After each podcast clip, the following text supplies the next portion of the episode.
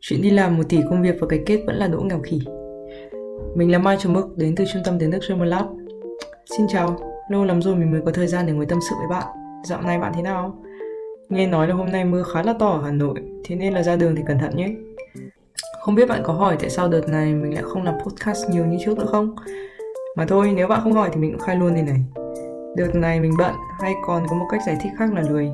Và mình cũng vừa mới đi ăn đám cưới về nữa. Thế nên là hôm nay mình sẽ đền bạn một câu chuyện từ hồi còn là sinh viên của mình ấy.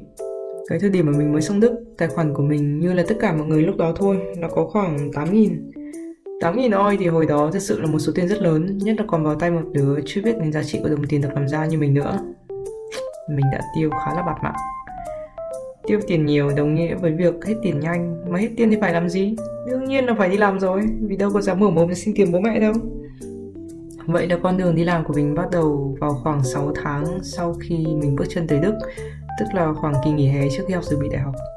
Công việc đầu tiên của mình có là ở một cửa hàng đồ ăn của người Việt tại Đức, một người quen của người quen của gia đình mình. Vì cái chỗ mình ở khoảng một tiếng đi tàu, thế nên một tuần vài ngày mình phải dậy từ 6 giờ, chuẩn bị ra khỏi nhà để 8 giờ có mặt, mở cửa này, chuẩn bị các thứ, lau chùi dọn dẹp. Mặc dù công việc chỉ có ba người làm nên là cũng không quá là nặng, tuy nhiên với việc nhận lương cực thấp, mình nói lại một lần nữa là cực thấp. Và một số xích mích với chủ quán nên mình đã bỏ việc ở đó sau khoảng một tháng đi làm. Công việc thứ hai cũng là ở một cửa hàng đồ ăn của người Việt tại Đức, cũng là của một người quen của một người quen của gia đình mình. Chỗ này thì gần hơn chỗ trước khoảng 10 phút đi tàu và mình cũng chỉ cần phụ giúp một vài tiếng buổi trưa, cũng như là trông con cho hai cô chú chủ nhà đầu giờ chiều là được. Mặc dù vậy thì với cái sự không được thích trẻ con cho lắm, cũng như sắp đến kỳ thi dự bị đại học mình đã xin nghỉ việc. Nếu mà mình không nhầm thì như mình vẫn còn mấy chục euro tiền đi làm chưa lấy thì phải. Sau khi có hai trải nghiệm không mấy vui vẻ với các quán ăn người Việt thì mình quyết định đi làm tại một công ty của Đức. Công việc tại đó thì cũng không quá là khó khăn, chuẩn bị đồ ăn cho các bệnh viện. Bạn có thể tưởng tượng là khoảng 10 người mặc quần áo bảo hộ đứng xen kẽ với nhau quanh một cái băng truyền trong một cái phòng lạnh. Mỗi người sẽ có một cái thứ đồ khác nhau, ờ, một món ăn chẳng hạn.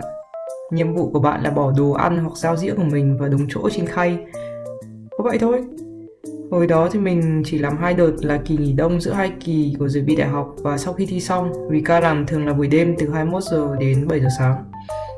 Mình đã từng trải qua những đêm mùa đông rất là dài. Nạp tuyết đi làm này, những trên tàu không một bóng người, run cầm cập luôn. Và cảm thấy cực kỳ ấm áp sau khi quay hộp cơm chuẩn bị sẵn từ nhà nóng hổi để các thứ các thứ để ăn chống đói. Ngoài ra thì mình cũng được điều đi làm trong công xưởng chuyển phát nhanh. Uhm, nói chung là một vài công việc tương tự như vậy nữa. Tiếp đó là mình làm việc tại một công ty catering. Công việc thì cũng không có gì làm việc tại các event dọn dẹp bưng bê nấu cà phê. Nhưng mà lại vui mình đã quen với rất là nhiều bạn từ người đức đến người thổ một số người mình còn giữ liên lạc đến tận bây giờ nữa. Cũng nhờ công việc này mà mình được đi đủ các loại thành phố triển lãm hội trợ và có cơ hội để luyện tập tiếng Đức rất là nhiều kỷ lục của mình là làm việc tại một event 16 tiếng làm qua đêm luôn làm từ chiều hôm này đến sáng sớm hôm sau Mùa hè thì mình có đi nhổ cỏ tại BASF, một trong những công ty hóa chất lớn nhất thế giới. Nghe nhổ cỏ hơi kỳ nhưng mà thực sự là mình đi nhổ cỏ.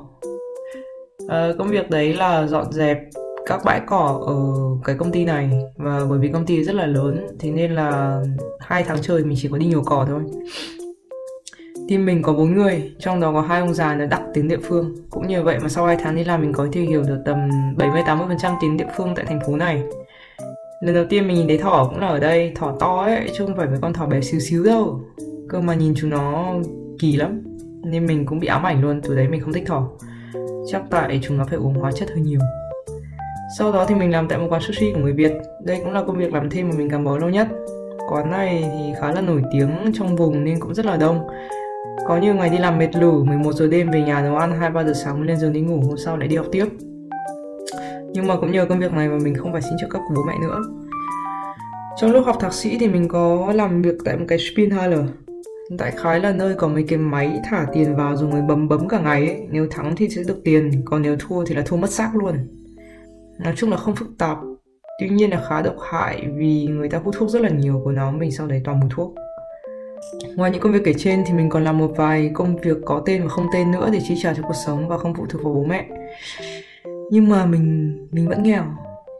Câu chuyện nghèo khổ của mình thì đến từ một tỷ tỷ lý do, nhưng hai lý do chính là do ngu và do đen. Những thứ đen đủi của mình thì chắc phải kể với mấy bạn mấy số nữa mới hết.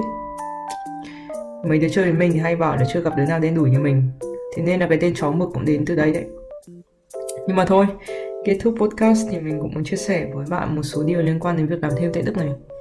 Thứ nhất là làm thêm là nên và phải làm thêm, trừ phi là nhà bạn có điều kiện. Nhưng mà kể cả có nhiều điều kiện thế nào ấy, thì làm thêm không chỉ giúp bạn biết được, kiếm được đồng tiền nó khó khăn thế nào. Đôi khi bị ăn chửi cũng phải nhẫn nhịn để có tiền. Đôi khi tức phát, khóc phát điên, nói là không làm nữa nhưng hôm sau vẫn phải cung cút đi làm. Ngoài ra thì còn mang lại nhiều kinh nghiệm và luyện tiếng đức nữa. Thứ hai là dù cho bạn có làm thêm nhiều thế nào ấy cũng nhất định là không được chỉ màu việc học vì mục đích chính của chúng mình là học xong để đi làm định cư mà. Và cuối cùng là tiền làm ra càng nhiều thì chi tiêu càng nhiều. Nhiều khi nó là những cái chi tiêu lặt vặt cộng lại sẽ là một đống, đến cuối tháng thì lại như mình đây, hai chữ số xinh đẹp trong tài khoản.